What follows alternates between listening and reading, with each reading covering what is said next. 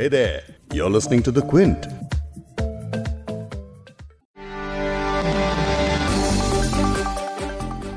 पिछले करीब चार महीने से भारत और चीन के बीच तनाव की खबरें हम सभी सुनते आ रहे हैं। चीन की तरफ़ से लगातार सीमा पर हो रहे घुसपैठ का भारतीय जवान डटकर सामना कर रहे हैं। लेकिन इसी बीच रूस में होने वाली एससीओ बैठक के दौरान भारत चीन के रक्षा मंत्रियों और उसके बाद विदेश मंत्रियों की मुलाकातें हुई।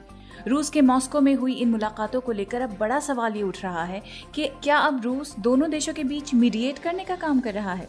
क्या वाकई रूस इस स्थिति में है कि वो दोनों देशों के बीच बिगड़ते हुए रिश्तों को सुधारने में मदद कर पाए? ये समझने के लिए एक लार्जर पिक्चर देखनी होगी जिसमें रूस चीन और रूस और भारत के बीच के रिश्तों पर एक नज़र डालनी ज़रूरी है। आज के पॉडकास्ट को जियो विषय पर एक छोटी सी क्लास समझकर आखिर तक ज़रूर सुनिएगा।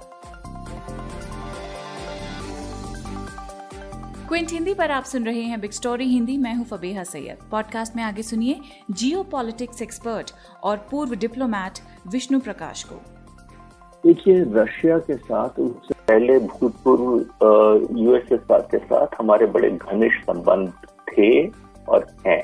लेकिन पहले रूस इंडिया और चीन की मॉस्को में हुई ट्राइलैटरल मीटिंग में क्या हुआ ये जान लीजिए। विदेश मंत्री एस जयशंकर और चीनी विदेश मंत्री यी शंघाई सहयोग संगठन एससीओ की बैठक में शामिल होने के लिए मॉस्को पहुँचे हैं। यहाँ दोनों नेताओं के बीच करीब दो घंटे चली बातचीत में जयशंकर ने पूर्वी लद्दाख में हाल ही में हुई घटनाओं पर भारत की चिंता ज़ाहिर की। साथ ही उन्होंने चीनी सैनिकों के अग्रेसिव बिहेवियर का मुद्दा भी उठाया। इस मीटिंग के बारे में न्यूज़ एजेंसी एएनआई ने सरकारी सूत्रों के हवाले से बताया कि बैठक में भारतीय पक्ष ने वास्तविक नियंत्रण रेखा, यानी एलएसी पर इक्विपमेंट के साथ भारी संख्या में चीनी सैनिकों के जुटने को लेकर अपनी चिंता को रेखांकित किया है। इतनी बड़ी संख्या में सैनिकों का जमा होना उन्नीस सौ तिरानवे और उन्नीस सौ छियानवे के समझौतों के अनुरूप नहीं था और इससे एलएसी पर फ्लैश पॉइंट बन गए। चीनी पक्ष ने इस तैनाती के लिए कोई विश्वसनीय स्पष्टीकरण नहीं दिया है। ये एएनआई की रिपोर्ट थी। एएनआई की इस रिपोर्ट के मुताबिक बातचीत के बाद दोनों पक्ष पाँच पॉइंट के एक अग्रीमेंट पे पहुँचे, जिसमें शांति बरकरार रखने, बातचीत करने और सेनाओं के पीछे हटने पर ज़ोर दिया गया है। भारत और चीन की तरफ़ से जारी इस ज्वाइंट स्टेटमेंट में जो लिखा है, वो आपको वैभव पलिनीट कर अब पढ़कर सुना रहे हैं। दोनों मंत्रियों ने सहमति व्यक्त की कि दोनों पक्षों को भारत चीन संबंधों को विकसित करने पर नेताओं की आम सहमति की सीरीज़ से मार्गदर्शन लेना चाहिए। मतभेदों को विवाद में नहीं बदलने देना चाहिए। उन्होंने इस बात पर भी सहमति व्यक्त की कि सीमावर्ती क्षेत्रों में मौजूदा स्थिति पर किसी भी पक्ष के हित में नहीं है। वे इस बात पर भी सहमत हुए कि दोनों पक्षों के सीमा सैनिकों को अपनी बातचीत जारी रखनी चाहिए, जल्दी से पीछे हटना चाहिए, उचित दूरी बनानी चाहिए और तनाव कम करना चाहिए। दोनों पक्ष पहले भी डिसंगेज करने की बात कर चुके हैं, लेकिन उसके बाद भी घुसपैठ की खबरें आती रहीं। मॉस्को में हुए इस पाँच पॉइंट के ज्वाइंट स्टेटमेंट का क्या मतलब है? इसे किस तरह समझ सकते हैं? ये जानते हैं जियो पॉलिटिक्स एक्सपर्ट और पूर्व डिप्लोमैट विष्णु प्रकाश जी से। आप कनाडा के हाई कमिश्नर दक्षिण कोरिया के राजदूत और विदेश मंत्रालय के आधिकारिक प्रवक्ता रह चुके हैं। 35 साल तक फॉरेन सर्विसेज़ में काम किया है और अब जियो और डिप्लोमेसी पर लिखते हैं। सुनिए विष्णु प्रकाश से। ये फाइव पॉइंट हमने नहीं कहा है, ये शायद चीन ने कहा है। हमारी तरफ़ से बड़ा साफ़ है कि उसमें पाँच पैराग्राफ है।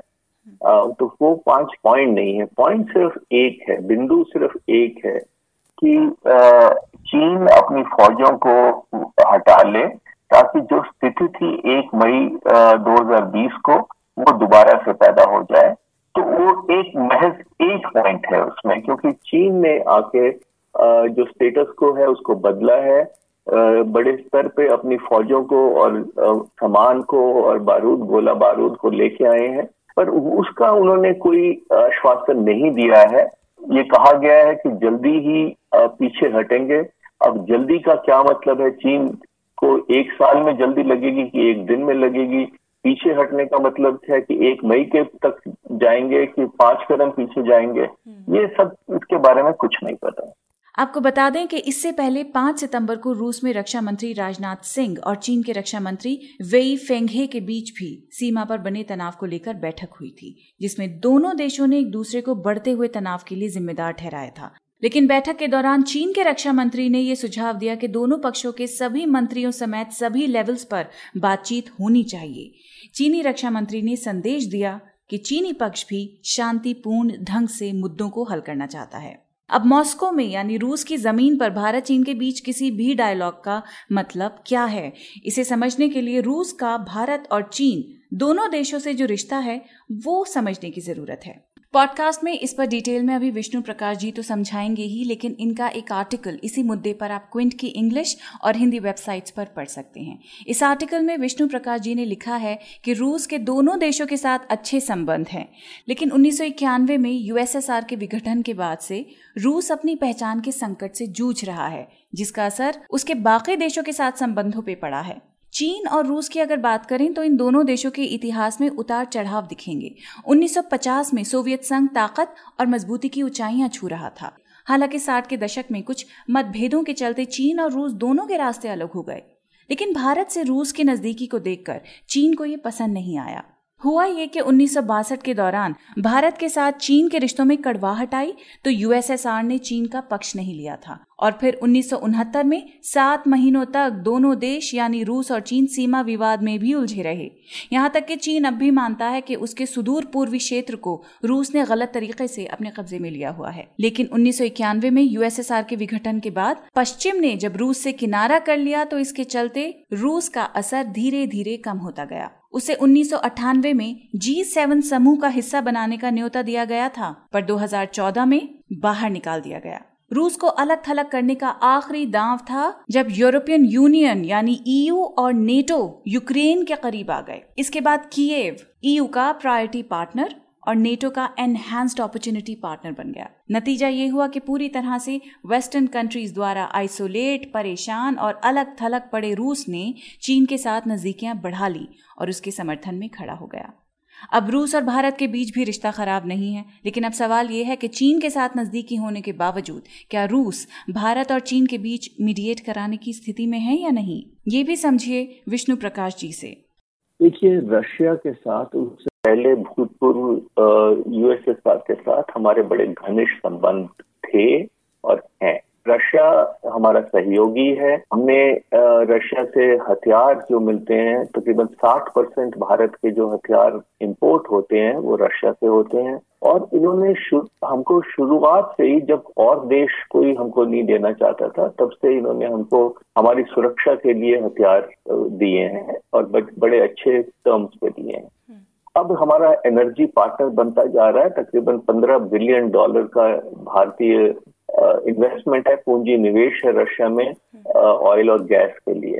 तो हमारे अच्छे संबंध हैं। इनके अब चीन के साथ ही संबंध बहुत अच्छे हो गए हैं। हालाँकि किसी जमाने में इनके साथ साथ बॉर्डर कॉन्फ्लिक्ट भी था, और मतभेद भी था।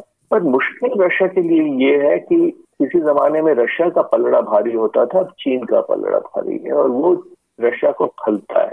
क्योंकि अमेरिका और पश्चिमी मुल्कों ने रशिया का बहिष्कार किया है और तो रशिया को को एक तरह से चीन की तरफ़ धकेला है। पर उनके संबंध मज़बूत होते जा रहे हैं। मुझे लगता नहीं है कि, और रशिया जानता है कि हम किसी मीडिएशन के हक में नहीं है तो वो ऑफ़र नहीं करेंगे। पर हाँ दोस्त होने के नाते वो शायद एक, दोनों मुल्कों को एनकरेज करेंगे कि बातचीत के ज़रिए ये हल निकाला जाए और वो हम उपयोगी होगा। दरअसल रूस और चीन एक दूसरे के साथ हैं, सिर्फ़ इसलिए क्योंकि परिस्थितियाँ उन्हें इसके लिए मजबूर कर रही हैं। इसे ऐसे समझ लें कि ये एक मैरिज ऑफ़ कन्वीनियंस है। दूसरी तरफ़ भारत और रूस के संबंध भी बहुत पुराने हैं, लेकिन फिर भी मॉस्को को बीजिंग और नई दिल्ली में से किसी एक को चुनना होगा। भारत और चीन विवाद पर क्विंट का कवरेज आप हमारी वेबसाइट पर फॉलो कर सकते हैं। साथ ही, इस विवाद पर पहले भी हमने कई एक्सप्लेनर पॉडकास्ट किए हैं तो आप उनका लिंक शो नोट्स में देख सकते हैं। इस पॉडकास्ट के एडिटर हैं संतोष कुमार और इसे प्रोड्यूस किया है फबीहा सैयद ने। अगर आपको बिग स्टोरी हिंदी सुनना पसंद है तो क्विंट हिंदी की वेबसाइट पर लॉग ऑन कीजिए और हमारे पॉडकास्ट सेक्शन का मज़ा लीजिए।